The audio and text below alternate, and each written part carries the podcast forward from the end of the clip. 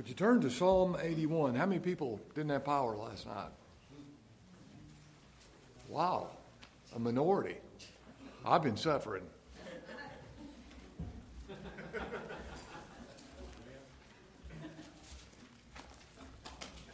Psalm 81.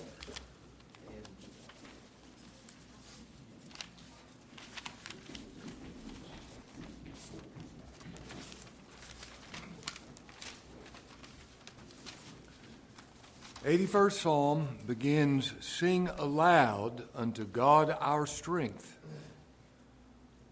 Make a joyful noise unto the God of Jacob." Take a psalm and bring hither the timbrel, the pleasant harp with the psaltery.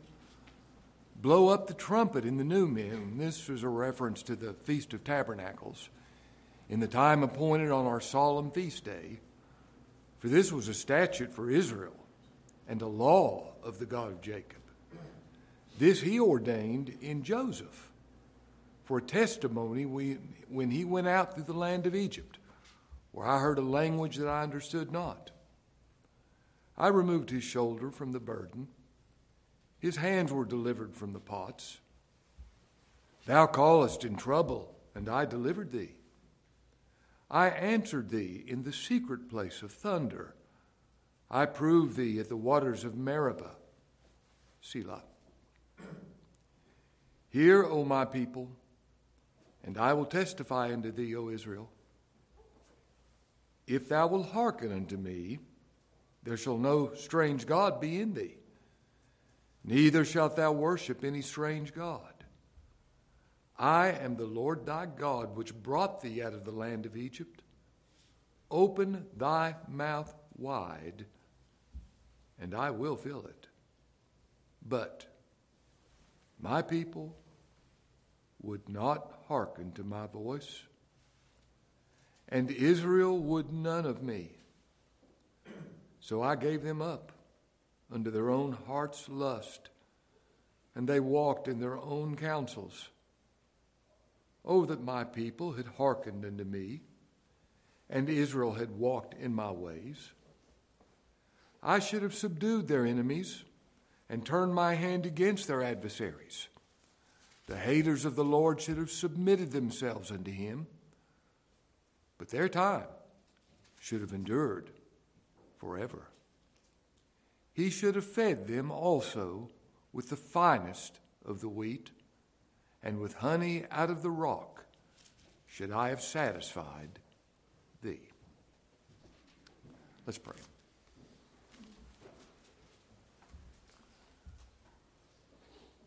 Lord, we're so grateful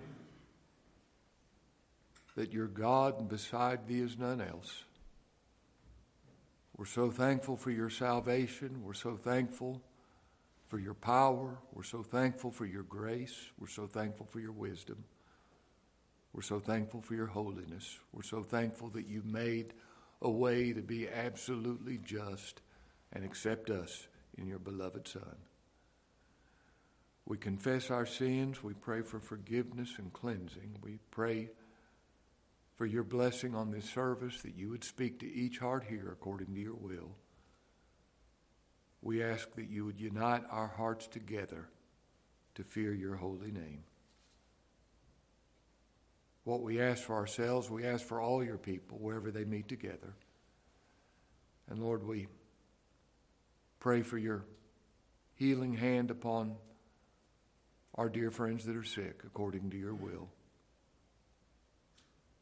We ask once again that we might be enabled to love you more and love one another more for Christ's sake. In his name we pray.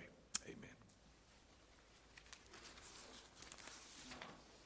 This psalm deals with a very important subject. Look in verse 13. I guess it's kind of dumb for me to say this psalm deals with a very important subject. Of course it does. It's the scriptures.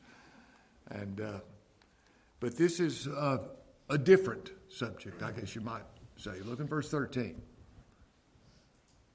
Oh, that my people had hearkened unto me, and Israel had walked in my ways. I should have subdued their enemies and turned my hand against their adversaries. The haters of the Lord should have submitted themselves unto him, but their time should have endured forever. He should have fed them also with the finest of the wheat, and with honey out of the rock should I have satisfied thee. Now, this psalm speaks of what could have been. We don't normally think of the scriptures in that light, but that's exactly what he's saying in this passage of scripture. This psalm speaks of that which could have been. This psalm speaks of missed opportunity. And this psalm speaks of unfulfilled potential. And that's the only way you can look at this psalm. This is what I would have done if they would have done this. But they didn't do this. Therefore, they did not receive the blessings that they would have had had they done this. If I do not do this, this will not take place. Now, that's what is stated clearly in this psalm. I think of the poem of all the words of tongue and pen, they're none more sad than it could have been. And that's what this psalm is about. Look in verse 10. The last part open thy mouth wide, and I will fill it. And the picture is little chicks in a nest. You've seen that? Their mouths open. Open your mouth wide, and I will fill it. What happens if I don't open my mouth wide? It won't be filled. Now, like I said, this is somewhat different, this psalm. Um, God is absolutely sovereign, and every event that takes place has already been determined and decreed, and it will take place. That's just fact. That's what the scripture teaches. Known unto God are all of his works from the beginning. Everything is determined. And that does not take away from verse 10 open your mouth wide and I will fill it. While human free will does not determine anything, Proverbs 16:33 says the lot is cast into the lap and the whole disposing thereof is of the Lord. That's true. This is true as well. Ask, seek, and knock. You ask, and it shall be given to you. You seek, and you shall find. You knock, and it shall be opened to you. Now, this belief in the absolute sovereignty of God, and we love God's sovereignty. That's who He is. We love who He is. Uh, that does not in any way take away from my praying, seeking, asking, knocking.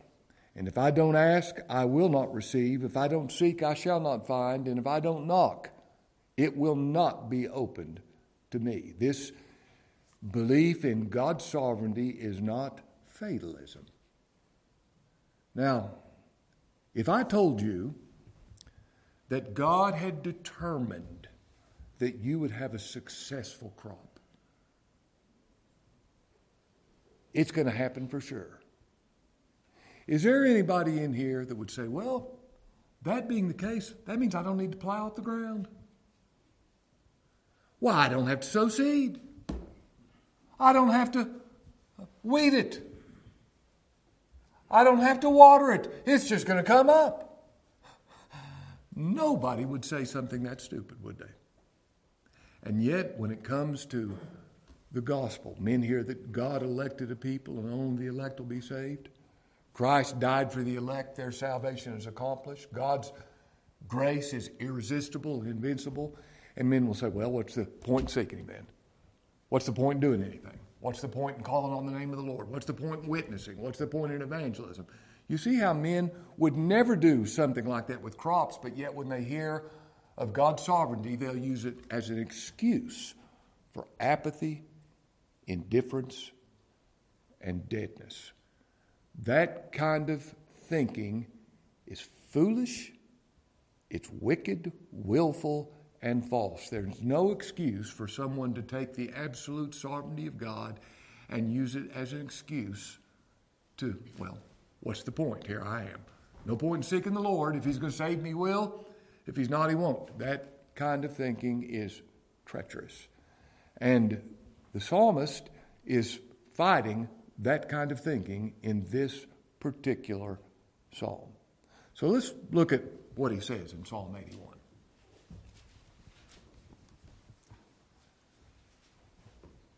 Sing aloud unto God our strength. I love the fact that God is my strength. Strength is the power to do. I can believe because He strengthens me. I can love because He strengthens me. It's His strength. Paul said, I can do all things through Christ which strengtheneth me. Lord, strengthen me. Strengthen me. Sing aloud unto God our strength and make a joyful noise unto the God of Jacob, the covenant God. Jacob have I loved. Now, that's a reason to sing loudly. You know, singing ought to be loud, shouldn't it? And I'm not talking about trying to uh, impress somebody, but I mean the joyful noise we're making in the gospel. When we sing, ask the Lord to give us the grace to sing from the heart these hymns that praise Him. When we sing, hear the specials, these are songs with regard to Him. Sing aloud, make a joyful noise. And then he talks about the instruments in verse 2. Take a psalm and bring hither the timbrel, the pleasant harp with the psaltery. I'm uh, always amazed that there are issues in certain religious uh, camps about whether or not you ought to use instruments, whether it ought, it ought to be a cappella. But where do you get that? I mean, look at the Psalms. I mean, yeah, I use instruments.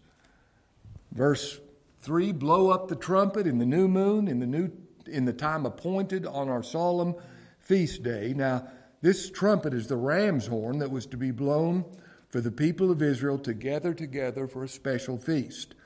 The Feast of Tabernacles is specifically what he's talking about, but they would blow a horn and people would come. But what this is talking about is public worship. Now, listen to this statement. I know you'll agree with it. The best private worship happens in public worship. That's where God speaks through the preaching of the word. When I'm worshiping publicly, that's where the Lord speaks to me privately in the most powerful way. And when public worship is neglected, you can be sure of this private worship is neglected as well.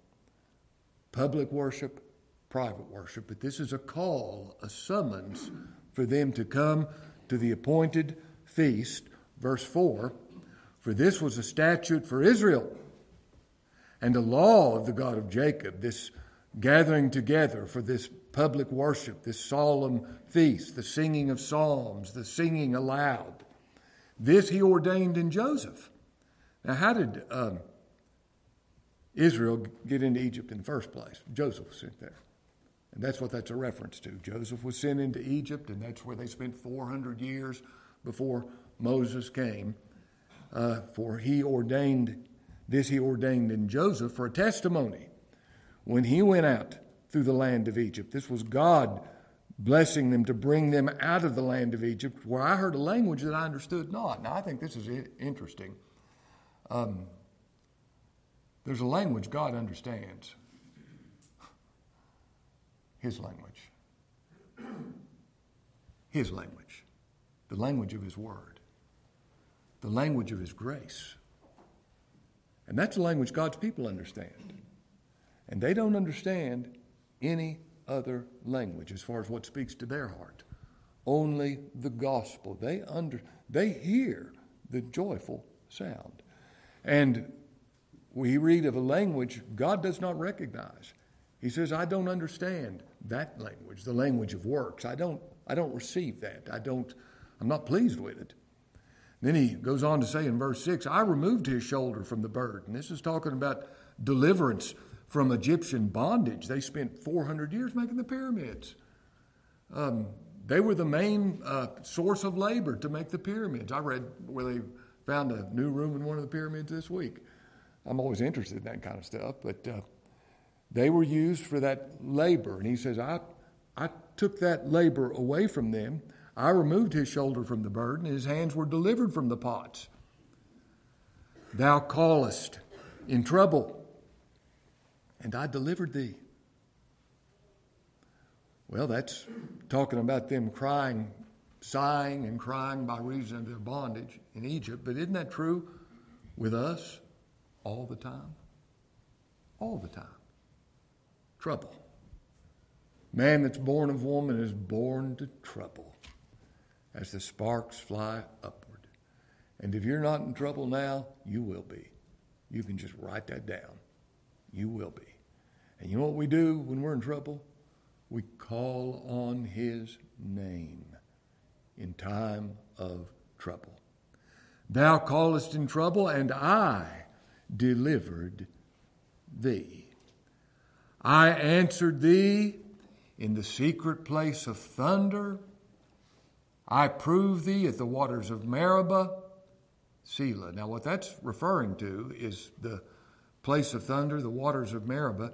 It's talking about the smitten rock in Acts chapter 17. They heard the thunder of Sinai, and they the waters of Meribah have to do with the smitten rock, where they said, What are we going to drink? And we're given such a beautiful type of the gospel where God said, I'm going to stand on the rock. You smite it. God said He would stand on it. You smite it. And waters will come out. And that is the gospel of Christ. He is the smitten rock. When He is smitten, that's God's reason for blessing and giving mercy. For no other reason but for Christ's sake. I prove thee. I love the, uh, to think of where Paul said in 1 Corinthians chapter 10, that rock followed them. And when they were going around through Israel or through the wilderness, the rock was following them. Somebody says, well, how could the rock follow them? Well, how could water come out of the rock? I mean, it's, it's, it's all miraculous, it's all God's work, but that rock followed them around and supplied them with water in their wilderness journey. He says in verse 8, Hear, O my people, and I will testify unto thee. This is God's testimony. Hear, O my people, and I will testify thee, O Israel, if thou wilt hearken unto me. Here's what takes place when we hearken There shall no strange God be in thee, neither shalt thou worship any strange God. Now, what is a strange God? Any God that is not the God of the Bible. Any God that is not exactly as He is revealed in this Word. Any God like that is a strange God. And if I'm hearkening to God, if I'm listening to what He says in His Word, I'm not going to accept a strange God. I'm not going to worship a strange God. I'm not going to go where a strange God is preached, where he's a God that's contrary to the God of the Scripture. Now, he says, If you'll hearken unto me, O my people, there shall no strange God be in thee, neither shalt thou worship any strange God. I am the Lord thy God, which brought thee out of the land of Egypt. And then he says, Open thy mouth wide, and I will fill it. Now, I hope we have some wide open mouths right now. He gives this promise And I have no doubt that this is a picture. You've seen the little chicks in a nest when, when the mother brings back food and they got their mouths open waiting for the mother to, or the father, whoever it is, to drop the food in their mouths. All they have is open mouths, waiting for him to drop something in. Open your mouth wide. Bring a big cup. Make sure it's empty. I love where he said, bring empty vessels. Make sure it's empty, but bring a big cup. I love John Newton's hymn, Come, my soul, thy suit prepared. Jesus loves to answer prayer. He himself has bid thee pray, therefore will not say thee nay. Thou art coming to a king, large petitions with thee bring, for his grace and power are such that none can ever ask too much. Open your mouth wide. You know, He's a glorious, gracious God. He delights in mercy, He delights in pouring His blessing on His people. Open your mouth wide, and He'll fill it. That's His promise. But, verse 11, and this is, is if there is a, a, a, more distressing, more sad verse in all of the Word of God than this, I don't know what it is. Verse 11. But my people would not hearken to my voice, and Israel would none of me. Now, if that is not a testimony of human depravity, I don't know what is. Israel would none of me. I couldn't help but think of that passage in Isaiah chapter 43 when God testifies to his people Israel is weary of me.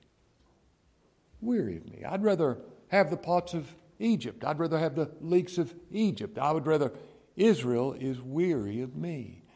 And what a what a sinful testimony about us that we could actually, he says, Israel would none of me. And if you don't see that in yourself, uh, where you, you, you get tired, you want something else, how evil. How evil. Israel would none of me. So, verse 12. So, I gave them up unto their own heart's lust, and they walked in their own counsels. That's the worst thing that can happen for the Lord to lead me to myself. And that's what I fear more than anything. Don't leave me to myself. Don't leave me to my own desires, my corrupt desires. Don't leave me to my will. Don't leave me to my understanding. And this is a you you read something like this.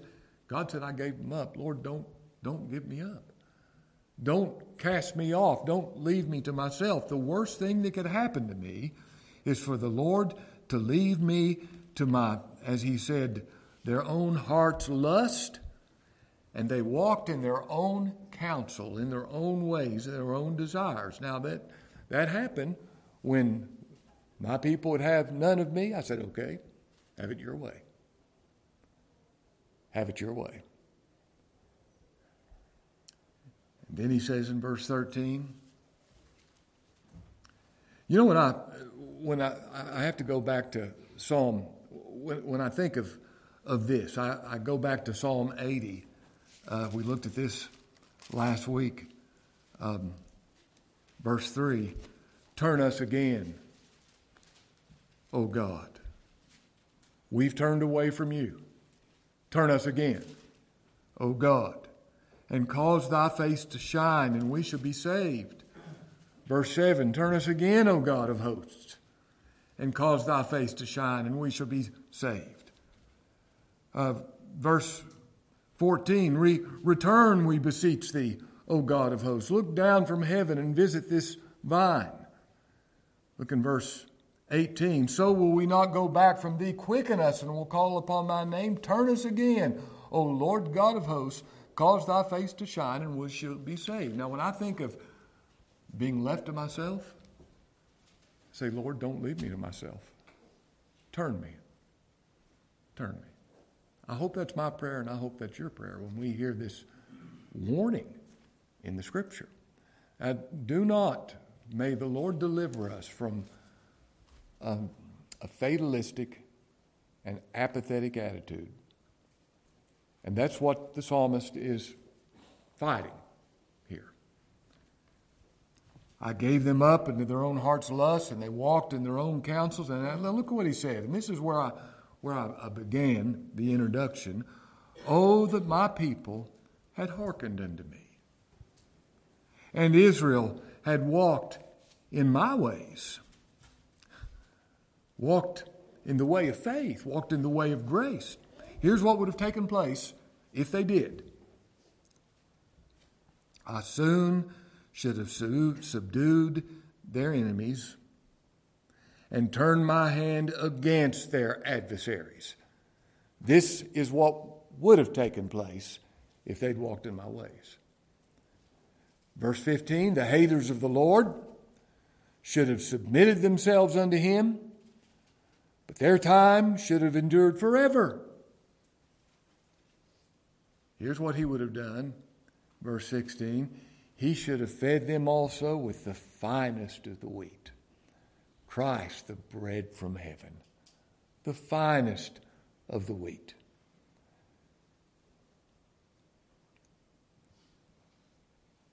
Anything I don't have, it's my fault. Amen. Anything I don't have, it's my fault. He would. He would. He delights in mercy. He's gracious. Don't ever, ever, ever look at the decrees of God or sovereign grace as a reason to say, well, nothing I can do. No. Open your mouth wide. He will fill it. He would have done all these things. He should have fed them also with the finest of the wheat. Somebody says, Well, I'm not, I'm not hearing. Whose fault is that? It's your fault. If I'm not hearing the gospel, it's my fault. If the gospel is being preached and I'm not hearing, he would have fed me with the finest of wheat. He should have fed them also with the finest of wheat and with honey out of the rock should I have satisfied thee? Now, I love this picture of honey out of a rock. You know, not only did water come from a rock, what else comes from a rock? Honey. That's the sweetness of the gospel. The sweetness of, of knowing that God is pleased with me in Christ, knowing that I'm accepted in the beloved, knowing that salvation really is all of grace you know what comes out of that? This honey out of the rock, not only the water, the, the, the, the smiting of Christ, the, the water, the, the salvation that comes from Him being smitten, but oh, the good things of the gospel. Honey out of the rock. And notice how He says, I would have satisfied thee with honey out of the rock. Now, satisfaction satisfaction. Here's what satisfies I'm complete in Christ, and there's nothing else needed. That only satisfies. I'm complete in Christ. He's made unto me wisdom, righteousness, sanctification. I don't have anything to look for. I don't have anything to be unsatisfied. Somebody that's unsatisfied because they're not looking to Christ. You look to Christ, you will be satisfied simply to be found in Him and to be saved by Him. That is true soul satisfaction. And only the believer has that. The unbeliever is always thirsting for something else. Not enough. And the reason they would say it's not enough is because they've never seen what it is they think it's not enough is. The gospel satisfies. I'm not looking for anything else. I'm, I'm satisfied to be saved by Jesus Christ the Lord in a way that He gets all the glory and none comes to me because I know I don't have any coming and I'm completely satisfied with that. Honey out of the rock. God our rock. Now, I hope this uh, psalm reminds us, like I said initially, if I said that about a, a garden, uh, God's determined you have a garden, nobody would say, Well, I'm not going to plow the ground then. I'm not going to sow the seed. I'm not going to weed it. I'm not going to water it. If I'm going to have a garden, it'll just pop up. You'd never say that. And may we never take the glorious truth of God's sovereignty and then just use it as a way to indifference and doing nothing, not seeking. Amen.